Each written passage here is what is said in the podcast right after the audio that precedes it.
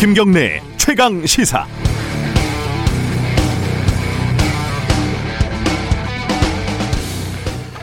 멋이 중요한지는 사람마다 다 다릅니다. 누구는 돈이 중요하고, 누구는 사랑이 중요하고, 누구는 권력이 중요하고, 누구는 명예가 중요합니다. 그런데 멋이 중요한지 그 우선순위를 보면은 그 사람이 어떤 사람인지 대략 알 수는 있죠. 저도 검찰이 우리 사회에 매우 중대한 개혁 대상이고, 공수처 같은 기구를 통해서 검찰의 수사, 기소, 독점을 해체하는 것이 즉 검찰 개혁이 매우 중요하고 반드시 필요하다고 생각합니다. 그런데 밥 먹는 게 중요하다고 화장실 가는 걸 빼먹으면 안 됩니다. 병이 나죠. 일터에서 매일매일 다섯 명 여섯 명씩 죽어나간다. 일년에 이천 명씩 죽어나간다. 떨어져 죽고, 끼어 죽고, 깔려 죽고, 병들어서 죽어나간다. 수년 동안 그렇게 시끄럽게 문제 제기가 되고, 수많은 피해자들이 국회 앞에서 피눈물을 흘려도 중대재해기업처벌법은 결국 국회 문턱을 넘지 못했습니다. 관심 있는 척 하다가 아무 신경도 쓰지 않고 있는 국민의힘도 마찬가지지만 여당 대표도 이거 하겠다고 연설까지 하지 않았나요? 공수처 때문에 여력이 없었다는 말은 거짓말이죠. 공수처 말고도 수많은 법들을 통과시키지 않았습니까? 이 와중에 소수정당, 정의당까지 교묘하게 속이는 공력을 들여서 공정위 전속 고발권 폐지를 없던 일로 돌리는 노력도 하지 않았습니까? 누가 봐도 재계의 입장을 적극 반영을 한 거죠. 그런데 왜 매년 죽어가는 2천명의 노동자의 목숨을 적극적으로 반영해서 그걸 줄이는 입법에 전력을 다하지 않는 걸까요? 다들 그 이유를 알고 있습니다. 지금 당장 표가 되지 않기 때문이죠. 그거 안 한다고 당장 지지율에 문제가 생기지 않기 때문이죠. 아니라고 얘기하실 수 있겠습니까? 오늘 2월 10일은 24세, 24살 하청 노동자 김용균 씨가 정확히 2년 전에 태안 화력발전소에서 컨베이어 벨트에 끼어 숨진 날입니다. 김경래 최강 시사 시작합니다.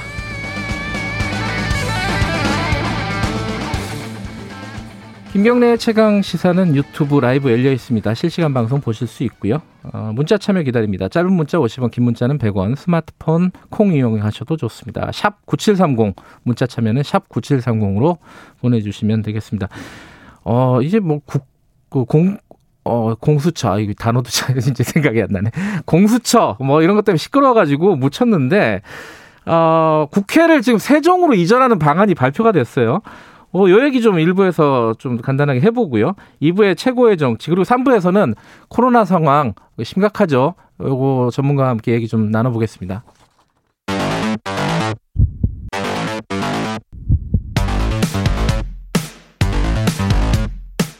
오늘 아침 가장 뜨거운 뉴스 뉴스 언박싱 예, 뉴스 언박싱 민동기 기자 나와 있습니다. 안녕하세요. 안녕하십니까. 한겨레 신문 하어영 기자 나와 계십니다. 안녕하세요. 예, 안녕하세요. 코로나 확진자가 어제 686명, 거의 700명이 다 돼가고 있습니다. 어, 여러 가지 뭐 원인을 얘기를 하고 있는데 어쨌든 지금 잡히고 있진 잡힐 잡지는 못하고 있는 상황인 거고. 예. 시민들 이동량도 이게 그렇게 줄지 않고 있다면서요? 어, 1.5단계 격상 전과 비교해 보면 네. 음, 22.5% 줄었다고 합니다. 이게 보통은 휴대전화 자료를 토대로 하거든요. 그렇죠. 이 GPS 예. 추적하면은 그 휴대전화가 움직이는 게 보이니까요. 예. 그런데 직전 주말에 비하면 오히려 조금 늘었다고 합니다. 0.6% 음. 늘었다는 거 보니까 네. 주말에는 여전히 이동을 하고 있다라는 거죠. 음. 아까도 말씀하셨지만 특히나 어, 이 증가하고 있는 원인이 아주 정확하게 드러나고 있지는 않은 상태이기 때문에 네. 더욱 주의는 하셔야 할 것 같습니다. 네. 지금 병상 수가 부족하다 이게 이제 가장 큰 문제죠. 왜냐하면은 어, 중증 환자가 생겼는데 제대로 치료를 못하는 상황이 발생하면 그게 가장 큰 문제잖아요. 이거 어느 정도로 부족하다는 거예요, 지금? 어, 특히나 주목할 만한 부분은 위중증 환자거든요. 예. 왜냐하면 증세가 가벼운 경우에는 치료센터에서도 일상생활을 하는 것처럼 물론 격리는 돼 있습니다만 예. 그렇게 생활을 하고 있으니까요. 이달 들어서 위중증 환자는 하루에 여섯 명에서 일곱 명꼴로 늘어나고 있는데요. 네. 어, 중앙사고수습본부가 집계한 결과를 보면은요. 그러니까 그저께 기준입니다. 어, 코로나19 중환자 병상이 서울 8개, 인천 1개, 경기 3개를 포함해서 전국에 43개만 남아 있습니다. 네. 이마저도 의료진이 좀 부족한 상태여서 환자 즉각 수용이 어려운 경우가 생기고 있는데요. 네. 어, 경기도의 경우에 어, 영시 기준으로 병상을 배정받지 못한 환자 같은 경우 아 이거는 일반 병상입니다. 예. 280명으로 격 집계가 됐고요. 예. 특히나 이 위중증 환자의 병상은 빨리 늘려야 하지 않느냐라는 음. 요구가 나오고 있습니다. 어, 저희가 관련된 얘기를 3부에서 어, 국립중앙의료원 원장님과 함께 이렇게 좀 나눠볼게요. 이게 어, 이상 이 상태로는 지금 중환자들 치료를 못 한다는 거예요. 이 원장님 말씀은 네. 하나도 없다는 겁니다. 네. 여기 뭐 정부에서 뭐몇개 남았다라고 얘기하는 것도 현장에서는 의미 그렇죠. 없다는 거예요, 지금. 자, 3부에서 좀 자세히 좀 알아보도록 하고요. 국회 얘기 좀 해보죠. 어, 일단은 뭐 다른 법들도 좀 문제가 있는데 오늘 좀 시끄러울 게 이제 공수처잖아요, 사실. 어제 공수처 법안이 본회의에 상정이 됐는데 뭐 진통 끝에 상임위를 어떻게 어떻게 어떻게 통과를 했습니다. 그래서 이제 본회의에 상정이 됐는데 필리버스터가 진행이 됐고 그게 끝났죠. 지금 12시 0시 기준으로 음. 끝난 거죠. 그럼 오늘 어떻게 되는 겁니까? 그러니까 오늘 같은 경우에는 이제 민주당이 임시국회를 요청을 하지 않았습니까? 예. 그래서 아마 공수처법이 통과가 될 것 같습니다. 오늘 음. 오후 2시에 이제 이제 국회 본회의가 열리거든요. 네. 그러면 이제 당연히 이제 표결 처리를 할 것 같고요. 예. 그러면 어제 통과되지 못했던 뭐 공수처법을 포 함해서 예. 앞으로 이제 국정원법이라든가 음. 남북관계 발전법 이런 것들이 아마 순차적으로 통과가 되지 않을까 그것도 싶습니다. 지금 필리버스터를 하겠다는 거 아니에요? 그렇죠. 야, 당은 예. 그러니까, 그러니까 뭐 오늘 당장 예. 통과는 안 되겠지만 예. 이제 순차적으로 이제 하루씩 간격으로 통과될 가능성이 있는 거죠. 그러니까 필리버스터는 무제한이잖아요, 사실. 그렇죠. 그럼 어떻게 되는 겁니까? 이게 여, 여당은 이거를 중지시킬 수 있다면서요, 이게 법적으로? 예, 그러니까 제정의원 3분의 1, 그러니까 100명 이상의 서명으로 어, 국회의장에게 필리버스터 종결 동의를 신청을 할 수가 있고요. 예. 신청 24시간 후에 아까 말씀하셨던 것처럼 하루 뒤에는 무기명 투표에서 제적의원 5분의 3, 그러니까 180석입니다. 여기서도 180석이 중요한데요. 아하. 180석이 종결 동의안에 찬성하면 예. 어, 필리버스터가 강제로 종료가 됩니다. 그래서 음흠. 주요한 법안들은 하루 걸러 하나씩 이렇게 통과가 되게 되겠죠. 음흠. 그러니까 하루에 하나씩밖에 안 되는군요. 필리버스터가 그렇죠. 되면은 사흘 정도에 걸쳐서 음. 순차적으로 통과가 될 것 같습니다. 그것도 이제 180석이니까 가능한 거고 그렇죠. 야당 입장에서는 어쨌든 뭐 무제한 토론이지만 하루밖에 못 하게 되는 이런 상황이 됐네요. 에, 이거는 뭐 앞으로 그러면 계속 하루에 하나씩 통과된다. 이거 뭐 계속 뉴스가 나올 것이고 네. 어제 사실 국회 상황을 보면은 좀 논란이 있습니다. 일단 아까 제가 어, 어 오프닝에서 말씀드린 이 중대재해기업처벌법은 뭐 아예 뭐 본회의에 올라 본회의는 뭐 저기 상임위도 통과를 못한 거잖아요, 그죠? 그렇죠. 법사위도 통과를 못한 상황인 거고 그거 말고도 통과된 법안에 대해서 좀 문제 제기를 하는 쪽이 있습니다. 예컨대 어제 저희들이 정의당의 배진교 의원을 인터뷰를 했거든요. 전속 고발권, 공정거래위원회 전속 고발권 이게 어제 뉴스가 많이 나오던데 이 전속 고발권이라는 게 이게 뭐 이 좀 어려워요. 뭐예요 이게? 하영 기자, 민동기 기자가 설명해 주실까요? 그러니까 이게 그 공정거래위원회가 예. 이 단독으로 가지고 있는 그런 법안이거든요. 그러니까 예. 공정거래위원회가 고발을 하지 않으면 뭐 조사라든가 수사 자체가 안 되는 건데 네. 이걸 폐지라고 검찰도 이제 할 수 있도록 하는 거 원래 그 안이 생, 성이 됐었는데 예. 그거를 지금 폐지하는 것도 문재인 대통령의 또 공약이었거든요. 아. 근데 이제 대통령 공약도 지금 더불어민주당이 안 지킨 그런 셈이 됐습니다. 음. 근데 이게 과정에서 굉장히 문제가 좀 심각한 게 네. 이렇게까지 해야 되나 싶기도 한데요. 원래 그 더불어민주당이 정무위원회 안건조정위원회를 통과를 하려면은요. 네. 정의당의 협조가 필요한 사안이었거든요.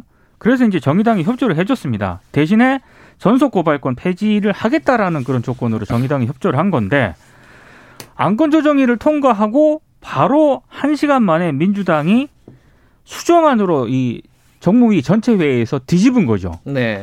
그러니까 이게 민주당 조조 소속 정무위원들은 조정위에서 의결을 안과 달리 아예 그 전속 고발권을 현행대로 유지하는 수정안을 단독 처리를 했고요. 예. 바로 또 법사위를 거쳐서 본회의까지 일사천리로 통과를 시켰거든요. 예.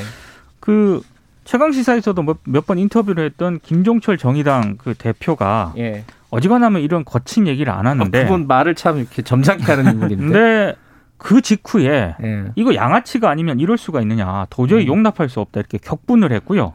어, 나중에 박성중 민주당 원내대변이 뒤늦게 경제계에 많은 요구가 있었다라고 언급을 했고 결국 민주당이 정의당에 사과하는 그런 사태가 발생을 했습니다. 아, 이 대변인이 이런 얘기를 했어요? 했습니다. 경제계 예. 요구가 있었다? 네. 어, 그 검찰의 수사권이 좀 비대해지는 거 아니냐 이런 우려 때문이다 이런 얘기들이 회의장에서 있었잖아요. 네. 예. 근데 그거보다 본질적으로는 경제계의 요구군요, 이게. 음. 그러니까 그런 거 아니겠습니까? 네. 실제로 그 민주당 비공개 최고위원회에서 예. 그 신동구 최고위원 같은 경우에는 어, 후퇴된 개정안 그러니까 말씀하셨던 것처럼 공정거래법 전속 고발권 존치 같은 경우에 이것에 대해서 반대 의사를 밝혔고요. 예. 그리고 비공개 의원총회에서도 실제로 이 법을 포함한 공정경제 3법, 3법 같은 경우에는 네. 당 지도부가 분명하게 잘못됐다라고 이야기를 했고 네. 이낙연 대표 같은 경우에는 정무적인 판단이 있었다라고 언급한 것으로 지금 알려져는 있습니다. 그럼 이제 정의당에서도 이렇게 반, 반발하고 있고 사실상 뭐 사과를 했다 이런 얘기도 나오잖아요. 네. 민주당에서 정의당한테. 네. 근데 사과는 사과고 그럼 이걸 어떻게 되돌릴 수 없는 건가요? 어떻게 되는 거예요 이게? 그러니까 저는 이게 네. 아예 그 민주당이 처음부터 이렇게 좀 생각을 했던 게 아닌가 싶기도 해요. 그리고 음. 오늘 일부 언론 보도를 보니까 네. 지난 주말 열린 고위 당정청 협의회에서 네. 공정위의 전속 고발권을 유지하는 쪽으로 민주당하고 청와대가 뜻을 모았다 이런 음. 보도도 있거든요. 음. 그러니까 미리 이런 쪽으로 의견을 좀 모았던 게 아닌가 싶습니다. 그러면 진짜 정의당 입장에서는 이용만 당했다. 어. 뒤통수 맞았다라고 생각을 할수 어, 있는 거죠. 그렇게 생각할 수밖에 없는 상황이네요. 어, 이거 말고도 뭐 3%룰 이거 있었는데 이거는 나중에 저희들이 어, 3부에서 좀 자세히 다룰 예정이고요.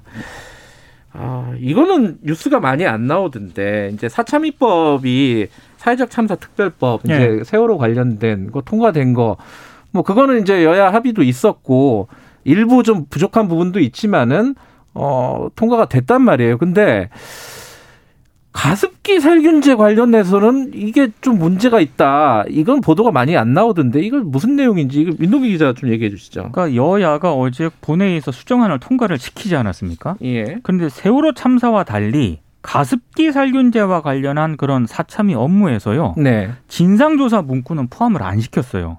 그리고 수사권 부여 조항도 없앴습니다.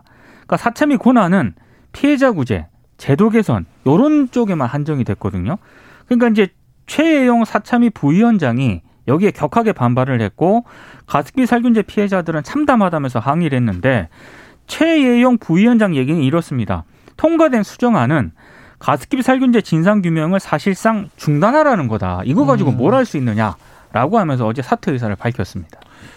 이게 이제 세월호 쪽에 무게를 더 준 거죠, 사실 법적으로 그렇죠. 보면은 네. 그러다 보니까 가습기 살균제 피해자들이라든가 이쪽 진상 조사라든가 이런 부분들이 좀 무시된 거 아니냐 이런 반발을 하고 있는 거죠 이쪽에서는 그렇죠. 그죠. 네.